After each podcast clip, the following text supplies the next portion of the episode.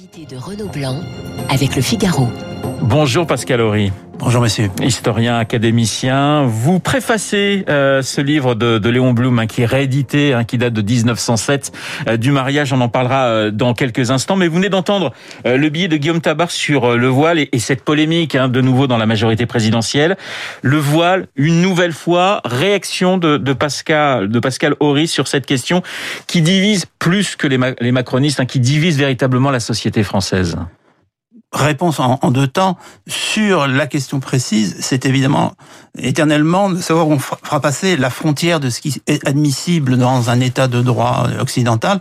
Par exemple, entre le port d'un voile léger par rapport au voile intégral, dont on voit bien qu'il a posé problème et qu'il est même théoriquement interdit, ou le fait de refuser de serrer la main à un homme quand on est, ou une femme quand on est chauffeur de taxi, ou etc. Vous voyez, c'est pas du tout la même chose. En revanche, ce qui est clair pour un historien, puisque vous m'interrogez en tant qu'historien, c'est que la France est évidemment le pays qui a construit sa modernité politique avec la Révolution française sur la laïcité. Oui. Et pourquoi ? Parce que toutes les révolutions fondatrices de cette modernité, la néerlandaise, l'anglaise, l'américaine, étaient adossées à la religion, n'avaient aucun problème avec la religion, c'était la religion protestante. Et la quatrième révolution qui arrive sur le terrain, à partir de 1789, ne s'adosse pas à la religion, elle s'oppose à la religion parce qu'aussi, il faut le dire, la religion catholique à l'époque, l'Église catholique condamne sévèrement, officiellement au niveau des papes, les valeurs de la révolution. Et à partir de ce moment, il faut construire une sorte de contre-religion qui sera la laïcité. Et d'ailleurs, on ne le sait pas, mais les jeunes Turcs, Atatürk, etc., qui vont développer une politique. Ils avaient comme modèle la Révolution française. Ils se sont créés, ceux que Erdogan actuellement attaque en fait, se sont fondés le 14 juillet 1889. Donc il y a un modèle français fondé sur la laïcité, mais ce n'est que l'un des modèles.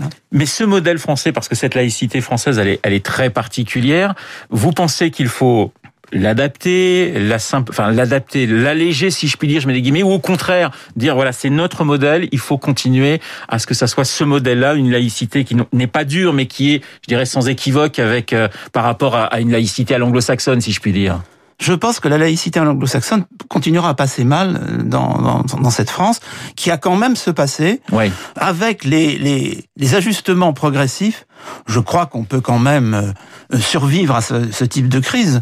Elle est instrumentalisée dans le cadre de, j'allais dire, de campagne électorale, et d'ailleurs c'est le jeu. Pascal Ory, vous avez écrit sur La Nation, un livre édité chez Gallimard. Alors vous repreniez cette question d'Ernest Renan, mais sur, j'allais dire, au niveau planétaire, la définition d'Ernest Renan, une nation est une âme, un principe spirituel, c'est une définition qui vous parle toujours. Est-ce que c'est une définition qui, pour vous, est mise à mal aujourd'hui dans la France de 2021 ?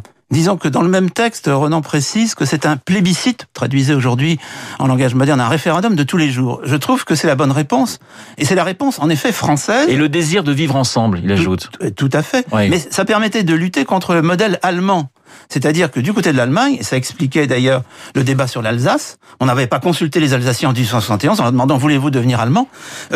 La réponse allemande consistait à dire « vous êtes germanique depuis des siècles, vous devez suivre cette voie ». Le modèle français, bien illustré par Renan, consistait à dire « c'est fondé quand même sur une forme de logique démocratique ». On est à la fin du 19e siècle. Il faut consulter les populations. Bon, aujourd'hui, on peut dire qu'on a un peu concilié les deux. On a introduit une logique un peu ethnique, finalement, en France, progressivement. Alors, on a un rapport compliqué, les Français ont un rapport compliqué avec l'histoire. Vous avez le sentiment, finalement, que les Français, d'abord, connaissent leur histoire et s'y intéressent? Oui, c'est notoire quand on compare à des pays comparables, disons, d'Europe occidentale ou d'Occident plus généralement. Les Français consomment beaucoup de livres, de magazines d'histoire, d'émissions de radio ou télévision historique. La politique de patrimoine est très sophistiquée en France. Les journées du patrimoine, c'est une idée, je crois, géniale. Donc, qui marche très bien. Qui marche très bien. Oui. Et mais c'est parce que nous sommes un vieux pays. Nous sommes un vieux pays, ce cher et vieux pays du général de Gaulle, avec un pouvoir central qui a quand même cultivé ce rapport à l'histoire. On a inventé, par exemple, le Panthéon, ce monument étonnant. On va en parler d'ailleurs du Panthéon. L'objet de l'histoire n'est pas le passé, mais notre temps, dites-vous. Oui, grosso modo, je suis entré dans l'histoire quand j'avais, je dirais, 7-8 ans, par le passé. Et puis j'y suis resté par l'histoire, par le temps, c'est ça. La polémique, justement, on parlait du rapport entre les Français et l'histoire, la polémique sur Napoléon, cette phrase de Macron, de l'Empire, nous avons renoncé au pire, de l'Empereur, nous avons embelli le meilleur. Ça vous a étonné, finalement, que voilà, on s'échauffe autant sur les 200 ans de la mort d'un homme qui a forcément marqué l'histoire de France ? Ça ne m'a pas étonné sur un point, c'est-à-dire qu'on a plus que jamais focalisé sur le rétablissement de l'esclavage. Ça me paraît très 21e siècle, on comprend pourquoi. Ça passait presque inaperçu. C'était dans le bilan général de Napoléon. Mais vous avez une formule géniale de cette femme qui s'est opposée intellectuellement à Napoléon Bonaparte, qui était par ailleurs, on peut dire, entre guillemets, un macho. C'était Madame de Staël. Oui, Germaine de Staël. Voilà. Et Madame de Staël a eu quand même la belle formule. Napoléon Bonaparte, c'est Robespierre à cheval. C'est-à-dire, je schématise. Elle aussi est schématisée. 50% d'héritage de la Révolution. Oui. Parce que, au fond, la Révolution française, dans sa part réformatrice, voire même refondatrice, elle nous est parvenue aujourd'hui, ce matin où on parle, par le biais du filtre de Napoléon. Hein. Les codes, l'administration centrale, l'université, tout ça a été reconstitué sous Napoléon. Bon, donc on en est des héritiers. Et à côté de ça, le cheval, c'est que son rêve, c'était quand même de restaurer une monarchie, une forme de noblesse d'empire, etc. Donc on revenait à l'ancien régime. Hein. Et qu'est-ce qu'il en reste? Il en reste que nous sommes un pays extraordinairement présidentialiste. Vous constaterez que, par comparaison avec les pays analogues, là aussi, Europe occidentale, nous sommes le seul vrai pays présidentiel. On a parlé de monarchie républicaine. Mais il fallait pour vous commémorer Napoléon. Je ne parle pas de célébrer, mais c'était important de le faire. Je vous remercie de distinguer commémorer et célébrer, parce que je passe mon temps à essayer, en pure perte évidemment, de distinguer. Commémorer, c'est évident, mais il faut commémorer Waterloo, si vous voulez, ou la nuit de la Saint-Barthélemy. Les moments noirs de notre époque doivent être travaillé. Et Napoléon n'est pas uniquement noir, n'est pas uniquement blanc. Je signale qu'il est mort extraordinairement populaire. Or, c'était clairement un monarque autoritaire. Hein. Juger les hommes et les femmes du passé avec nos grilles de lecture d'aujourd'hui, c'est l'erreur que l'on peut faire quand on pense l'historien que vous êtes. Écoutez, quand on est historien, on vous apprend sur les bancs de l'université que le grand péché, c'est l'anachronisme. Oui. Donc, c'est intéressant de voir ce que je disais tout à l'heure sur le rétablissement de l'esclavage, que nos valeurs bougent sans arrêt, et que brutalement on se focalise sur des dimensions, le sexisme par exemple, qui à des moments j'enregistre, je trouve ça intéressant. En tant que citoyen, j'ai aussi un avis, mais je suis pas un citoyen là. Mais c'est complètement anachronique. Saint Louis n'est pas qu'un entre guillemets antisémite. C'est aussi un modèle de souverain chrétien. Et de toute façon, à ce compte-là, attention, vous déboulonnez tout le monde. Parce que je peux vous dire, toute l'Antiquité y passe puisqu'elle est esclavagistes. Les royaumes musulmans du Moyen-Âge sont esclavagistes. Vous voyez, non. On peut pas fonder, d'ailleurs, une communauté, quelle qu'elle soit, sur une grande gomme qui efface le temps. Et justement, pour fonder une communauté, fonder une nation, on a besoin d'un récit national, même si le récit national n'est pas forcément l'histoire. On en a besoin, Pascal Ory. Alors, on en a besoin dans la mesure mais toute famille, je dirais, spirituelle, idéologique, on a besoin. Des fascistes aux zadistes, tout le monde se raconte une histoire. Et c'est pour ça qu'on peut dire, je suis fasciste ou je suis zadiste. Donc c'est absurde de penser qu'on ne va pas créer un récit.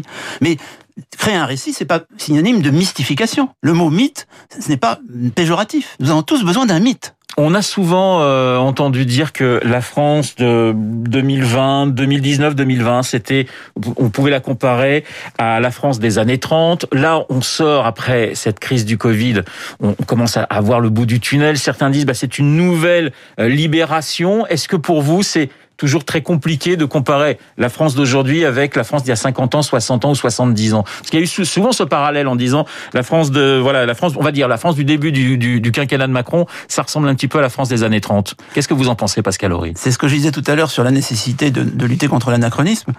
Comparaison n'est pas raison. Je continue à être de ceux qui pensent qu'on ne se baigne jamais deux fois dans le même fleuve. Donc, comparer terme à terme, c'est à la limite simplement absurde. En revanche, rien ne nous interdit de réfléchir. Et réfléchir, pour un historien, c'est dire il y a des catégories. Hein, il y a quelque chose qu'on peut appeler droite-gauche, il y a des catégories sociales, ce ne sont pas forcément des classes, etc. Et là, on peut se dire qu'il y a quelques points communs avec les années 30, à mon avis. Par exemple, le fait qu'il y a une sensibilité qui aujourd'hui s'appelle populiste, qui dans les années 30 s'appelait plutôt le fascisme, mais c'est pas que je compare le populisme au fascisme, mais qui fonctionnellement occupe la même place.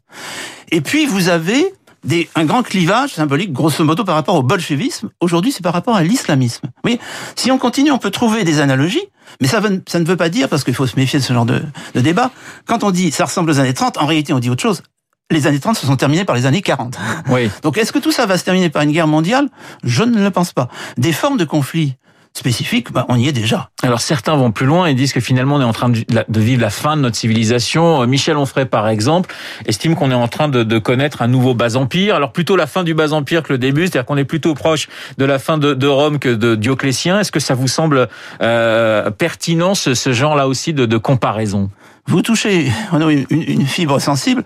Moi, j'ai appris, non pas l'histoire, là c'était le passé, je faisais parler mes parents de la guerre, bon, ils sortaient de la guerre, mais j'ai découvert l'histoire des historiens à travers un livre que j'ai réduit en charpie, qui s'appelait L'histoire littéraire des grandes invasions germaniques, où je voyais s'effondrer au 5e siècle un monde. Et ça m'avait fasciné. Moi, je l'ai relu 10 fois, j'avais 12-13 ans. Vous êtes des contemporains d'un monde qui théoriquement était bien installé, qui était l'Empire romain pour simplifier. Alors ça ne concerne que l'Occident, mais c'est déjà assez analogique. Et on voit très bien comment toutes les stratégies sont possibles. On va défendre l'ancien système en étant par exemple entre guillemets païen, mais les chrétiens, eux, n'hésitent pas à dire passons aux barbares. Donc la modernité de l'époque, elle s'appelle chrétienne. Je me demande s'il n'y a pas quand même quelque analogie en ce qui concerne surtout le fait que nous avons maintenant une sorte de menace un peu religieuse. D'ailleurs, l'écologie politique a une dimension un peu religieuse. C'est un peu Philippus le prophète qui dit « Repentez-vous, sinon », avec le réchauffement climatique. Et comment pouvez-vous penser que le réchauffement climatique, ça se terminera politiquement par autre chose que le renforcement de régimes autoritaires? C'est ça la question. Mais c'est aussi l'idée que l'histoire est toujours en mouvement, et ça on a tendance à presque à l'oublier, c'est-à-dire que beaucoup voudraient figer finalement l'histoire, or l'histoire, elle bouge, elle avance. Bah, la pandémie, c'est bien la preuve que l'événement vous tombe dessus, c'est pas le 5e siècle, et après, bon, les êtres humains, jusqu'à présent, vous aurez constaté que les êtres humains ont survécu. C'est très intéressant comme conclusion. Dans ce livre du mariage, donc écrit par Léon Blum en 1907, il est question de féminisme. On parle beaucoup de féminisme d'ailleurs aujourd'hui, avec la question notamment de l'entrée d'un certain nombre de personnalités au Panthéon. Vous faisiez référence au Panthéon. On parle notamment de Gisèle Halimi. On parle aussi de Joséphine Baker.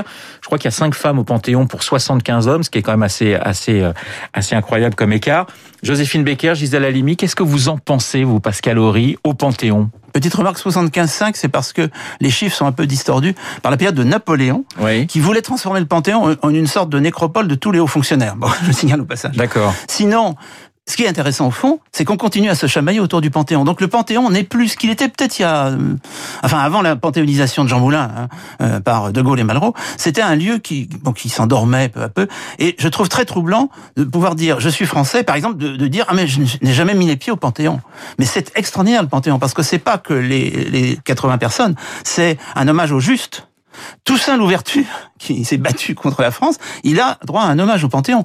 Donc c'est beaucoup plus complexe, c'est passionnant, et je trouve que effectivement Gisèle Halimi ou Joséphine Baker sont tout à fait éligibles, ça c'est le cas de le dire, mais Joséphine Baker en particulier, j'ai une petite sympathie pour le cas Joséphine Baker, c'est pas en tant qu'artiste de variété, pas sans intérêt, parce que c'est pas le top 50, c'est l'ensemble d'une vie. C'est l'engagement citoyen, l'engagement dans la résistance, dans la France libre, et Dieu sait, et l'engagement auprès de Martin Luther King aussi. Et c'est ça qui explique que vous aurez Zola à cause de l'affaire Dreyfus.